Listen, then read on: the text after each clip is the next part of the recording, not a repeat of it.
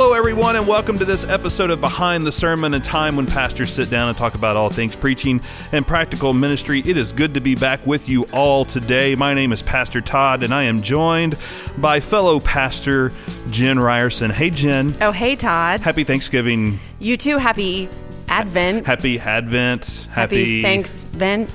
Yes. happy- yeah. Ha- hello, thanks, Vent. Yeah.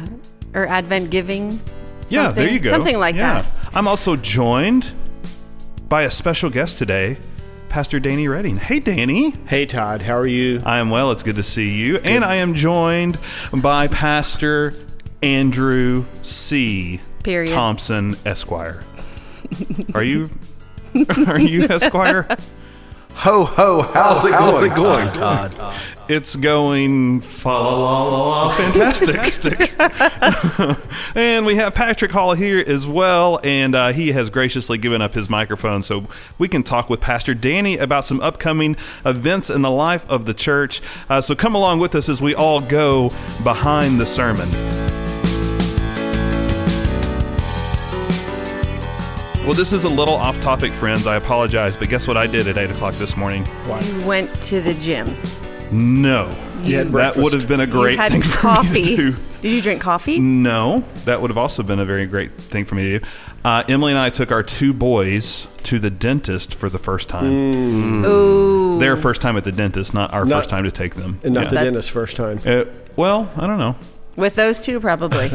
Yeah, it was. Uh, well, first of all, I realized how um, how much more fun my dentist appointments could be if I was at a pediatric dentist, and I felt a little. Did they Oh. get to wear sunglasses? Dude, they got to so wear fun. sunglasses. And they got to watch Mickey Mouse Clubhouse. they got to watch Rio. Rio was on. Oh, Wow. okay. They got to put headphones on so they could hear the movie. They got to use chocolate toothpaste. I don't know. Mm, That might. I'm not sure. Dentistry has changed since our childhood. Yes, it has. It was just Bubble gum or grape It was or thumbles of sugar being scrubbed into my, my kids' teeth. Yeah. Uh, and then after they finished, they each got a token that they got to put in like a little gumball machine that didn't give gumballs but gave little other choke choke hazard toys, toys. which was fun. Yeah. Anyway, I was at a dentist's office in Pennsylvania that had mints at the checkout. Sugar to keep you coming back. Keep you coming back. yeah. You think? That's right. Job security, right? there. Job security. oh, you're so right. That's right, Why yeah. didn't I think of that? yeah. That's good. Anyway. That's super fun, Todd. Well, you survived. Yeah, because you're here. We were here. in and out with both of them in 30 minutes, which was nice. I mean, they're both pretty young, two and four, so there's not a whole lot you do with their teeth. That's a big deal, though. Did y'all take pictures? No, I always did. All. I did. All my kids' first dentist appointments, I had pictures. Is of it bad that I kind of have the approach that they're baby teeth and they're going to fall out anyway? So why are we brushing them? Oh, Okay. Yeah, it's Is like na- it's like nature's no, that's mulligan. bad. Yeah. Yeah, yeah. Yeah, no, that's it's, bad. It's kind of like why make your bed? You're going to get back in it in you know six, eight, ten hours. So, um, Yeah, Yeah. you, yeah. You need to have them brush their teeth and use mouthwash and go to the dentist. And uh, you sound just like my dentist. yeah, maybe that's what I should have done. Yeah. Instead of this, I used to Yeah. not like the dentist, but now it's my favorite place. oh, I, I just like it because you get to recline and close your eyes. yeah, Yeah, because we don't get to do that very often. Not very often. No. True. Um, uh, so uh, we are here with Pastor Danny. Pastor Danny, I'm glad you're here. Welcome. Thank you. Good to be we here. don't get to talk to you a whole whole bunch uh, during the podcast, but I'm always excited when you're here. We're going to talk a little bit about what we have. That's not a joke, Jen. I was just going to tell him that I'm only laughing completely because I. I would like for him to be here more and sit in that, You that are- chair Yeah, that he's is- sitting yes. in. This is quite the chair. Although I think it? we So- should rotate and take turns sitting in that chair. He's don't he's sitting in this fancy brown mm-hmm. I don't know that I can look as good High as Danny back. High in back, that height. wing back. leather chair, so, chair, yeah. wingback. Patrick, yeah. we'll need to take a picture of that so everybody can see how Yes. regal. That's going going to be the Facebook post picture.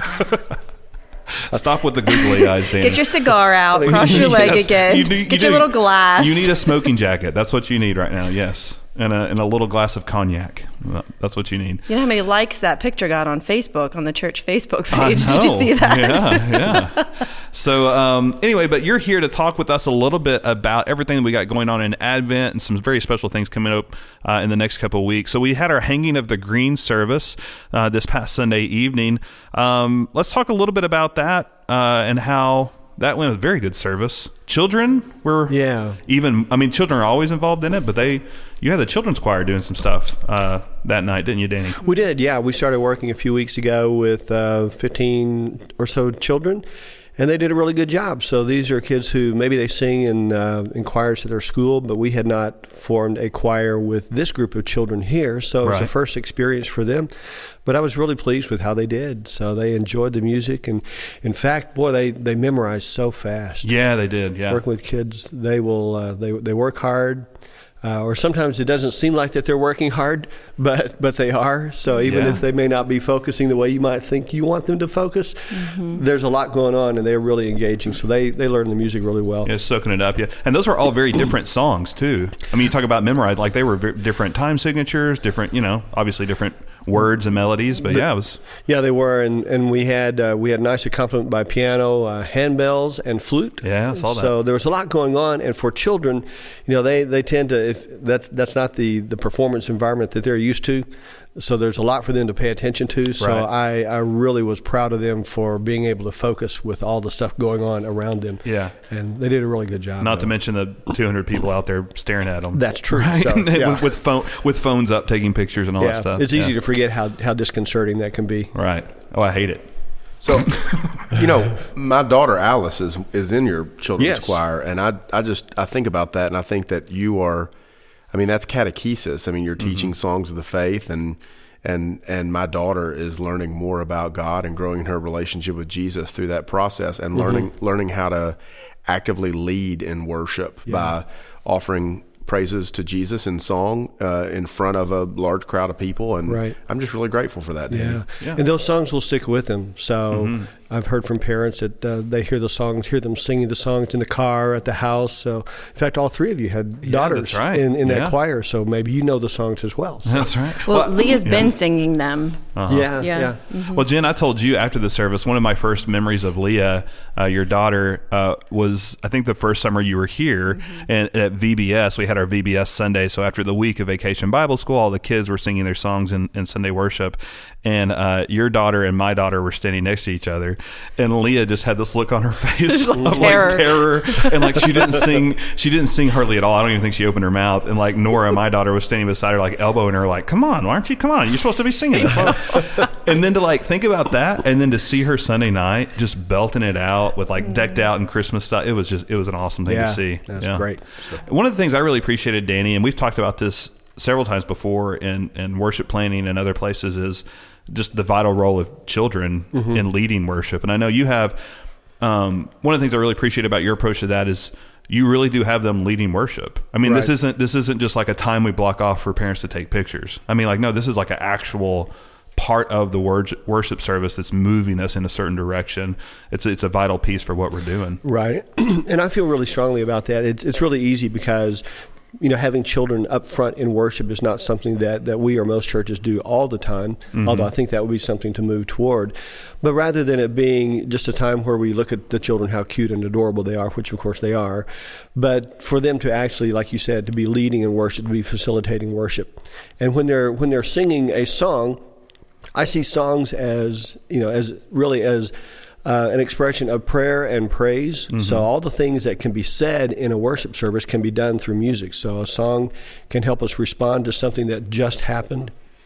Or can lead us into something that's getting ready to happen, or it can be a, a testimony or the word of God spoken and sung. Mm-hmm. So, to give children the opportunity to do that in worship, they may not be ready to, to speak, but they can certainly sing. Yeah. And that's a way of advancing, of telling the story, of uh, the, being involved in the narrative of worship in a way that's really meaningful, and it's not a token response or Right. a token Yeah, yeah, yeah. uh, involvement by them. Yeah. Um, so they not only um, did some singing, the, the children's choir, but we had, what, 30, 30 something kids, maybe a little bit more, that were bringing down all sorts of trinkets and items and had varying degrees of symbolism that we hung on the wall and put in different places in the sanctuary just to kind of to literally deck the halls, right, uh, for the coming of the King. So that's a wonderful service, um, and we I actually spent a little time yesterday even talking about next year. So we're excited about uh, doing that again. But that is kind of the the official kickoff of our Advent series. I don't know how we want to. Andrew, do you want to talk a little bit about where we are in the Advent series before we maybe get into uh, lessons and carols next week? Sure. You don't have to. I'm not Um, twisting well, your arm I'm, about I'm it. trying to think how do I start talking about this and, and not like take up the next ten minutes. But the Your um, five minutes. Yes. five minutes. How, let me Timer's set a on. timer. Let's do Yep. ninety seconds. Okay, So, perfect. Um, the title of the series is "The Miraculous Gift," and I'm as, as we always do during Advent. I'm just trying to fr- find a fresh way to talk about a familiar story. Right. Um, and so the story is the story of, of God sending his son Jesus into the world, um, born through the Virgin Mary and trusted in the care of Joseph and Mary and, and, um, you know, the, the ironic, wonderful, scandalous truth that the savior of the world and the Lord of all creation was born to a peasant family in Judea Yeah. in the first century. And, we um, forget that, I think, because we build the story up so much in our heads. We forget Yeah. how radical and scandalous it actually It's just was. such a simple and a and a humble tale that has such profound depth to it. But what I'm doing this year is I'm trying to connect uh, figures in that story with some of their Old Testament um, uh, analogs. Mm-hmm. Right. Um, and so I did that with John the Baptist and Elijah in week one. Mm-hmm. I'm do that with Mary and Sarah uh, this coming Sunday. And then we'll move on to Joseph and King David. Um, and then we'll eventually move on on Christmas Eve to Jesus and looking at just some of the Old Testament anticipations and prophecies about Jesus from God in the Old Testament. So just drawing that kind of yoke back to remind people that Jesus didn't pop into the world, you know, unannounced. Yeah, That- yeah, and yeah. it wasn't just the announcement of the angels, you, you know, on the night of his birth, but that Jesus had been being announced for centuries and centuries before that. And so that the, the what happened that night in Bethlehem was the culmination of a great story that had been building for centuries. I think that's a, a really powerful thing for people to see us demonstrate in sermons and in Bible studies. I recognize that. I did a, a Bible study on Paul this semester on our Wednesday night uh, study, and one of the one of the evenings was about how Paul used Scripture. Because you see Paul quoting Scripture constantly, and, and for Paul, Scripture was the Old Testament prophets and um, the law and those sorts of things. But the way that he's talking about Scripture is always connected with Jesus. Mm-hmm. And um, is it Richard Hays, uh, Dr. Richard Hays, that talks about reading Scripture forwards and backwards? Probably, Uh, he yeah. mentions that. I don't know if he come up with that or not, but that's a, that's something that we talked about, and something I think is um, it's really uh, enlightening for people. I don't think people realize that. It's like, oh, the Old Testament is there just to kind of give us the backstory of what's happening in the New Testament. It's like, well, yeah, a little bit, but it's actually deeper than that. There's actually, like you said, there's like these prefigured analogs throughout um, the Old Testament Yeah. that are that are prophesying in a very tangible, embodied way the coming of the Messiah. I I actually was asked to write a chapter in a book one time on. It was actually a, a book on youth ministry, and it was um, trying to help youth ministers think about how to teach the Bible and to think theologically about youth ministry. And they asked me to write the chapter. I'm not a biblical scholar by any stretch of the imagination, but they asked me to write a chapter about the prefigurations and types of Christ in the Old Testament. And the title that I came up with was Echoes of Jesus. Yeah. They're like backwards echoes of Jesus into Right. the Old Testament. And um, it was um, a, a really neat thing to do. And, and it just, it's kind of like when you're reading Paul. I mean, when you start to read through a Christological lens in the Old Testament, you just see it's really all pointing to Jesus. Yeah, yeah, that's wonderful. Um, well, we'll talk more about that, like you said, uh, this coming week with Mary and Sarah. Uh, and then the week after that, though, we have a very special Sunday called uh, Lessons and Carols, which is something we've done before, but it's something that uh, is kind of like hanging at the greens. It's a very integral part of what we do during the Advent season. Uh, so, Pastor Dane, why don't you talk a little bit about what we do on that Sunday morning and, and why we why we do it at all? Well, the the I guess the format of the service then is rhythm of sharing scripture, telling the story from the beginning up until the birth, and alternating the presentation of scripture with with music. And like you say, we've done that for the past few years since uh, uh, probably predates my coming to this church. But each year I try to do something with a little bit of a fresh uh, fresh presentation on it. Uh, this year we are uh, taking a more of a collaborative approach with the music and the musicians from all three services. So Patrick Hall, who leads the 8:30 service, Michael Cooper, who leads 9:45, and uh, Ernest Whitmore and I, who lead 11 o'clock, have uh, crafted a service with music that I think uh, brings out the best and recognizes the best of uh, the music styles from each of the three services that we do on Sunday morning. So I think people, will, when they come, I think they're going to see. They're going to hear the story, of course, but I think they're going to hear that, you know, in from uh, musicians who they know from the services that they attend, and uh, music and styles that uh, that that they are familiar with, but uh, present the story, I think, in a really fresh way. Uh, we'll be joined by some musicians from uh, the University of Arkansas, their orchestra, some local symphony orchestras. It's always a great thing to do to kind of clear clear the uh, clear the chancel and make room for lots of other musicians. Uh, so there will be the choir, uh, strings, woodwinds, percussion, uh, Oboe? There will be oboe. Yes, there will. So, so we love, and- it. we love a good oboe. Yes, we absolutely do. So Andrew's giving a thumbs up to that. So, but then uh, the bands from uh, First Praise and Cornerstone bands, uh, those musicians. So some of the things we'll be doing. Uh, in fact, they're going to do uh, a really terrific version of um, oh, what is the song? Patrick, that you guys are going to do at the very end of the service. You're going to do "I Heard the Bells on Christmas Day," uh, the Casting Crowns uh, arrangement of that. That'll be sort of the capstone of the service, and that's really the bands will will will lead those will lead that song with uh, backup from our choir. Uh, but then some of the songs uh, we got a couple of arrangements by a group called Broadway Inspirational Voices which do uh, just big gospel music style uh, arrangements of some classic British carols, Wexford Carol and Sussex Carol. So you'll hear those really old carols uh, presented in a, in a very up tempo, uh, beautiful way. Then there'll be some uh, some things that just the, that are done by just the choir, and some things that are done by just the just the bands. Can I can I speak my truth for a second? Please, And this might Uh-oh. this might give the musicians in the room some indigestion. um, but every time we do something like this, and the musicians from all of our services get together and do, like you said, kind of like this unified presentation of music, I always find myself thinking, I wish every service could be like that. We should have it like this every we should, Sunday. We should have it like every service.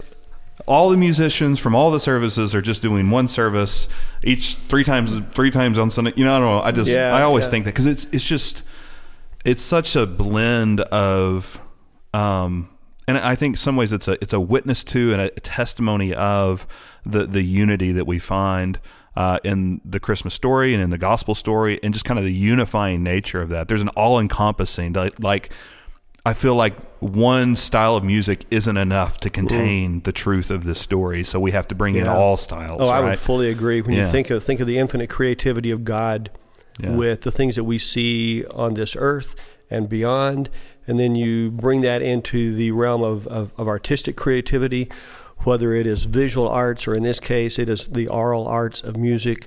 We, you know, how, you think of you think of thirteen tones in a chromatic scale. Well, uh, of course, that's what I Okay, think of. you think of that. I, would- I know you were thinking of that just this morning. so Andrew's face just just lit up. How many songs do you think have been written with those thirteen scales of a chromatic scale in the Western music tradition? Uh, at least four. A billion. a billion. And how many have yet to be written? So I don't know whether it's A an in- I don't know Oh. whether it's an infinite number or not, but it's close. It, it's close to infinity. So Sure. with the, with the rearrangement of those thirteen scales and thirteen tones in a chromatic scale, then we have not in with our with our own human limitations have yet to exhaust the possibilities there. So when you think of, of the creativity of God and the creativity that He has placed in us, so I, I agree with you, Todd. I think what we see on lessons and carols, or when we do a collaboration with uh, the different musicians and musical styles in our church, to me that's that's just a just sort of just just a, a a very small view of the creative creative potential that God has placed within us. So are there 13 tones because of sharps and flats? There are Okay. Is that right? So there's It seven is. notes in a scale, though, right? uh, seven notes uh, in a diatonic scale.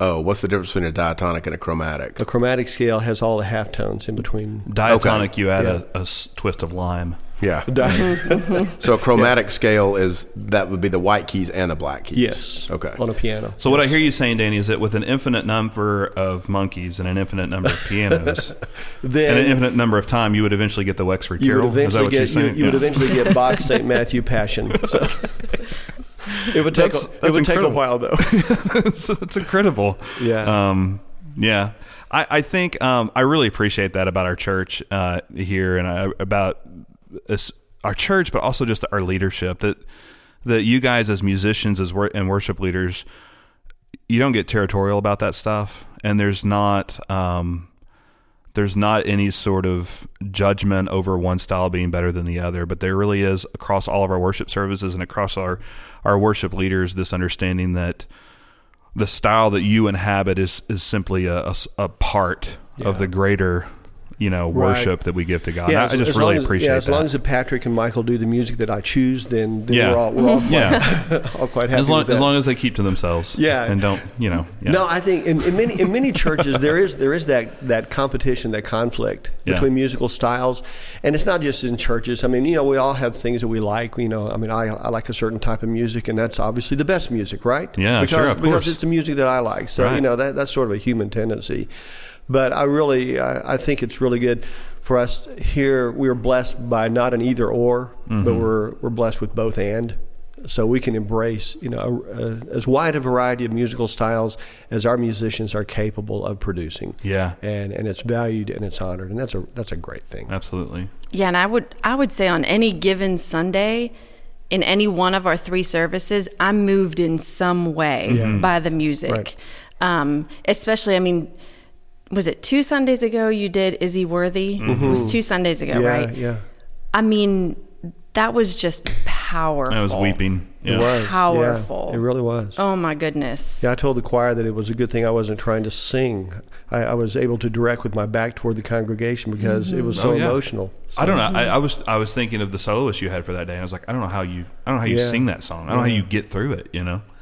But you're right. But just seeing the way that the choir w- worships through, Yeah. and I mm-hmm. mean It's all of them, evident. all of our services, the way that the musicians are worshiping through the music themselves is is powerful. It's not you can tell it's not a, our our musicians don't perform. Right. They are they're in it, Yeah. worshiping in and through it. It's it's remarkable. you think about you know when you hear a song once it can be very moving but if you have had the you know the responsibility or the opportunity to to learn that song then you spent you know one or two months on that song Sure. and you have lived with it for a while and it really becomes not just words that were written on a page by someone else but it becomes your it becomes your words Right. they become your words and it becomes your testimony and your song Danny, And- I've been told by some of your choir members that you you invite them to do that. That you invite them to sit with the song, Mm-hmm. sit with the anthem, a week weeks in advance, Yeah. and that you encourage them to sit with those lyrics and reflect Right. on them and pray through them.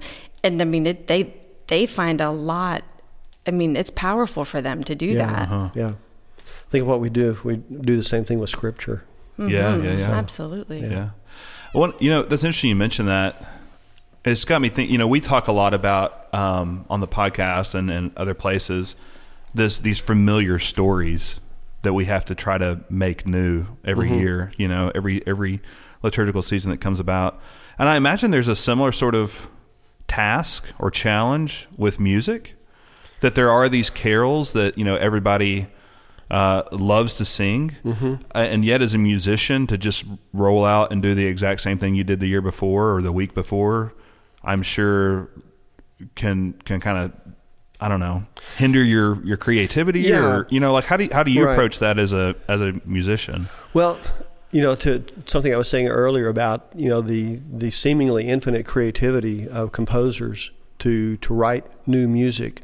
Uh, we haven't reached the end of that yet, not even close. So every year, I think there, you know, we're doing some some music that that uh, we we know and we love. That's been part of our tradition for our lives and and long be, before any of us were ever born. But yet, there are composers who are still writing new music in a fresh way, uh, whether it's for choirs or for bands or, or any kind of ensemble, or maybe banjo ensembles. I, I, I Exactly. You go. so that, uh, that Not enough of those in the that's- church. That's, Andrew's wheelhouse, wheelhouse, right? So, so I, I think, uh, in fact, one of the things I ask, uh, I ask, ask the choir to do occasionally is to pray for composers. You know, we think of we think of the people who we see leading us in worship every Sunday. We seldom see the composers. You know, we hear we hear the performers. Uh, we hear people who are speaking, who are singing, playing instruments, but the the people who actually write the music, we don't often see them. So I try to share information about the composers of the songs that we write or that we sing, and invite people to, to pray that God will continue to inspire composers to, to present and prepare great music for the church. That's so important because, you know, that in a lot of ways the church is built on its hymnody and it's built on the songs that it's singing. You know, I've I've joked around before. I've heard it said that you know people go home singing the songs; they don't go home quoting the sermons. Right? What? I know it's, it's a little shot to my ego a little bit, but We're, 'cause we're I've- working on an oratorio of Andrew Thompson's sermons. now. yes, yes. That- that's- that's coming You guys do the encore concert where you go. You know, you, we have a night where you guys play all the best hits, and I think we should have an encore sermon night where we Mm-hmm. Absolutely, preach our best sermons of the year. If And- there's one thing the church is missing, it's that. it is that. So next year, next but it year. is true like how much how much theology and how much truth about the gospel story or about god um, do people actually get from the songs i mean i'm sure i'm sure it's at least equivalent to what they get from sermons because they're hearing songs during worship as much as they're hearing sermons right I'm probably stepping into territory into water too deep for me right here. But but think of think of some in some church traditions, uh, the mass is sung, the services Right. are sung. Yeah. So I wonder if that has some way of of, of sort of a uh, catechetical Yeah. uh, element to it. Of being able to, to be a teaching a teaching element. In, well, at the very least, we know that it, it lights up different parts of the brain. Mm-hmm. You know, when you sing something compared to when you just say it, it so maybe it is like a maybe it's easier to remember, or maybe it's you're able to inflect different meaning Yeah. through it. You know, When you Sure. hear you hear about you know left side, right side brain. Mm-hmm. When you're doing music, everything fires supposedly. Mm-hmm. So I could get into that. I'm not gonna. I'm not gonna go down that rabbit hole. Well, you know, you talk about lyrics of songs. I don't know, a week or so ago, I was listening to a Christmas song, Noel, and it's the one done by, I mentioned this in worship planning yesterday, by Chris Tomlin and Lauren Daigle. Mm-hmm. And there's, there's this part in there, and I was, I was hearing it, and then I thought, it hit me, and I had to listen to the song all over again. Uh-huh. But the chorus says, Noel, Noel, come and see what God has done. And then it, it you know goes on. And that verse right there mm. stopped me in my tracks and i thought i've got to i've got to hear that again and then i googled the lyrics come and see what god has done yeah, oh my goodness That's I mean, awesome, it's yeah. so profound that's wonderful. Yeah, I mean, that, that's a, that's wow. a, a simple but powerful, profound witness, isn't it? Mm-hmm. yes I mean, what what what better witness could we? right like we just want to tell everybody come, on Yeah, Yeah, yeah. see what god has done and what he's doing yeah. And you know, sometimes we'll say like, "Come and see what God will do." Yeah And it's like, well, but God's already Look done. what he's already quite done. It's amazing. If God did nothing else in the world, what He's already done is enough. Uh-huh. You know what I mean? Like, and, that, and that's Uh-huh. a very profound statement, especially Mm. for the time of time of season we're in. So, Mm-hmm. Andrew, thoughts? I'm just, I'm, I, I, agree- I agree. Well, friends, I think we're nearing the end of our time. Pastor Andrew, thank you for your contributions. You're welcome. Pastor Danny, thank you for your contributions. You're welcome. Thanks for inviting me to the table. Absolutely. Uh, I mean, you're kind of at the table. You're yeah. kind of like in this. Co- You are See, we, welcome to- we put Patrick. There we go. We put our guests in this chair. A Fancy It's chair. the guest. Fa- it's a fancy guest chair. I'm actually sitting about two feet lower than Yeah, the you're rest kind Yeah, of that's not. you're kind of that's intentional. Yeah. not exactly at the table. of you. You with three are you three are looming over me here. Pastor Jen, thank Yeah. you so much for your contributions today. It's been great. Thank you for having me at the table. You're you're welcome. At the table. For having me near the table. Todd, yes. Todd, Oh, yes. thank you for your contribution. Oh wow! today. Thank you. Oh, that's you don't have to say that. Thank you. That's wonderful. and thank you, dear listener, for uh, listening today. Uh, we apologize for being out uh, for a little bit, but you know, Thanksgiving and stuff that happens. So We had to eat our uh, turkey. We had to eat our Our turkey. we had potatoes to and gravy. Take our naps. You know how it goes. Uh, but we are back, and thank you so much for listening. Be sure to like, share, and comment on whatever social media platform you enjoy. And for all of us here at First Church, we will catch you next time on behind the sermon.